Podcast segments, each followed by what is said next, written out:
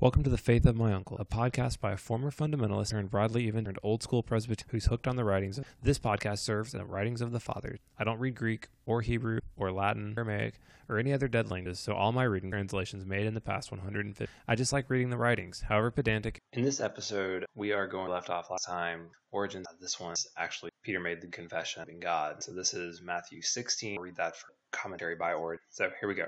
Matthew 16. From that time, Jesus began to show his disciples must go to Jerusalem and suffer many things from the elders and scribes and be killed.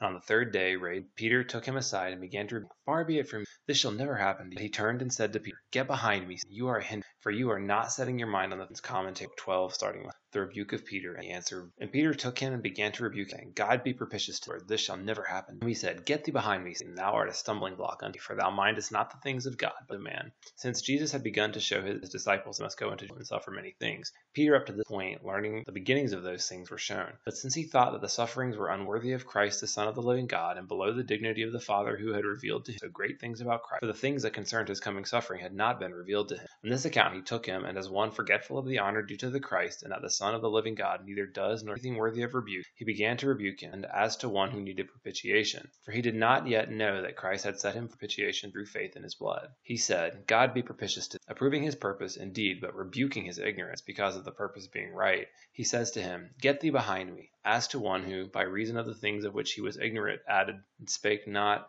rightly, had abandoned the following of Jesus because of his ignorance as to one who had something antagonistic of God. He said, Satan, word for adversary. But if Peter had not spoken from ignorance, nor rebuked the Son of the living God, saying to him, God be, this shall never be unto thee, Christ would not have said to him, Get thee behind me, as to one who had given up being behind him and following him. Nor would he have said, as to one who had spoken things adverse to what he had said, Satan.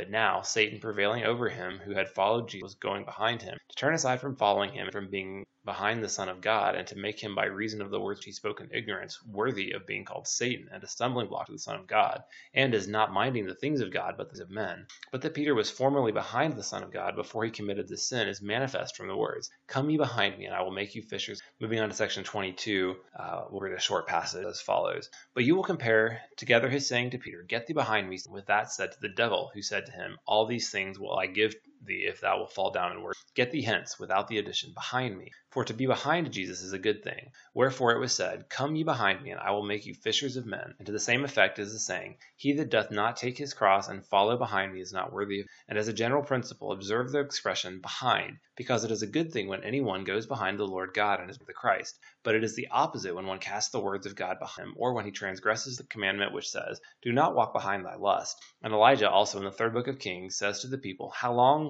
halt ye on both your knees? If God is the Lord, go behind him. But if Baal is the Lord, go behind. So when you look at these passages, you get a kind of interesting close Peter, shall we say, uh, the way say the way uh, Origen Peter considered the sufferings that Christ had prophesied about himself was to be unbecoming of God in the text, being that Peter was pretty impetuous, forgot his place kind of before Christ. Whom, if you think about it, he just can said, "Hey, you're God," and Peter kind of goes, "Jesus, here's what's actually good for you. Listen to me." And so Christ says, "No, no, no, get behind me," and that's another way of saying, "Follow me." So similarly to when he said Levi, the tax collector, he said, "Follow me," and he said Peter and he said John, "Follow me." Peter had forgotten who his master was no longer following, deceived by Satan. So Jesus calling him back from that deception to follow him again.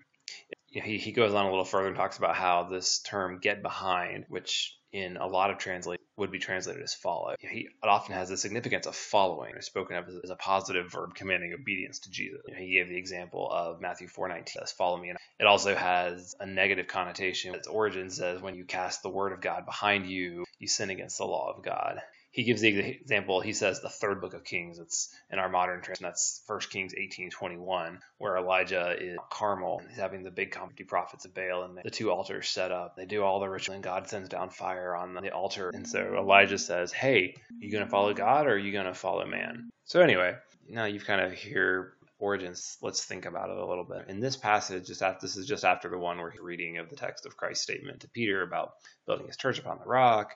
Origen continues his close analysis of his words in the following interaction with Peter. This rebuke that he gives, in contrast to the previous interaction, was thing not or not or Origen did not as a message directly to Peter, but this kind of been about all those who make the confession. In this case, Jesus Origen sees Peter as being directly rebuked by Jesus' expression being saying, Get behind me, Satan. Seems like an odd way somebody who you just said had received a revelation from the Father. So Origen interprets this rebuke to say something like, Peter, I know you think you're honoring me, but you don't understand the full plan of God. So just follow me. In other words, Peter, come along behind me. Don't stand in front of me telling me what is and isn't good for me. He emphasizes Peter's mistake by calling him Satan, showing him that not only was he wrong about Jesus' coming crucifixion being unworthy of him, he was acting like he was following Satan in doing so. So my question would be to Origen, is that really what Jesus is saying? So, you know, especially with this word, get behind me, being equivalent to follow me. You know, I don't read Greek. I'm relying on what, you know, the authors tell me. And so I don't really know for sure. But to put things in perspective, I, I looked at Calvin's commentary on the same thing. And Calvin has a, a slightly different take on things. He sees Peter as almost speaking for like all the disciples and saying, Lord, say it ain't so. You're not going to die. You can't suffer. You're a king. To which Calvin quotes the Lord rebuking Job, saying, Shall anyone teach God? Which is a statement from 40. And Calvin quotes that as emphasizing Jesus' emphasis rebuking Peter. He paints Peter's words in a much more negative light than does, basically saying that Peter had given it a sin and was thinking that he knew better than God, and gives a very human and perhaps even, you might say, angry tone, saying something like, Peter, stop listening to Satan and get out of my way.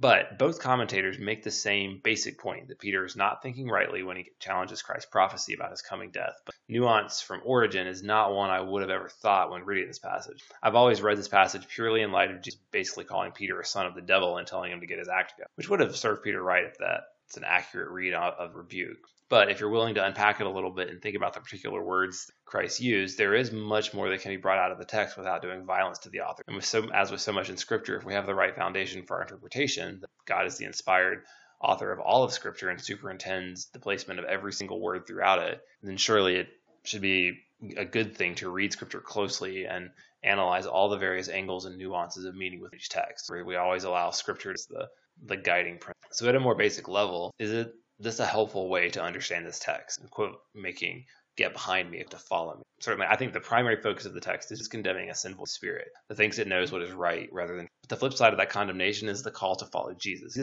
came to seek and to save the lost. He brought the sword of justice and the sacrifice of He came to condemn sin in the flesh, but also to save mankind from that sin. If nothing else, Jesus was using strong language to jar Peter out of his myopic view of Christ and his promise. Peter, who in the previous passage had made the good confession, acknowledging the divinity and lordship of Christ, is now telling the same Jesus he's wrong to prophesy his own death in the hand hands of sinners. While he knew that Christ was Lord, his understanding of that lordship was faulty and to set him straight. So at his heart, it was a gracious rebuke. Peter heard the message loud and clear. Stop being deceived by the devil and follow me. Believe the confession you just made about me and don't let sinful arrogance. Con- Jesus wasn't here to build a political kingdom, and Peter needed to be reminded of that over and over and over again.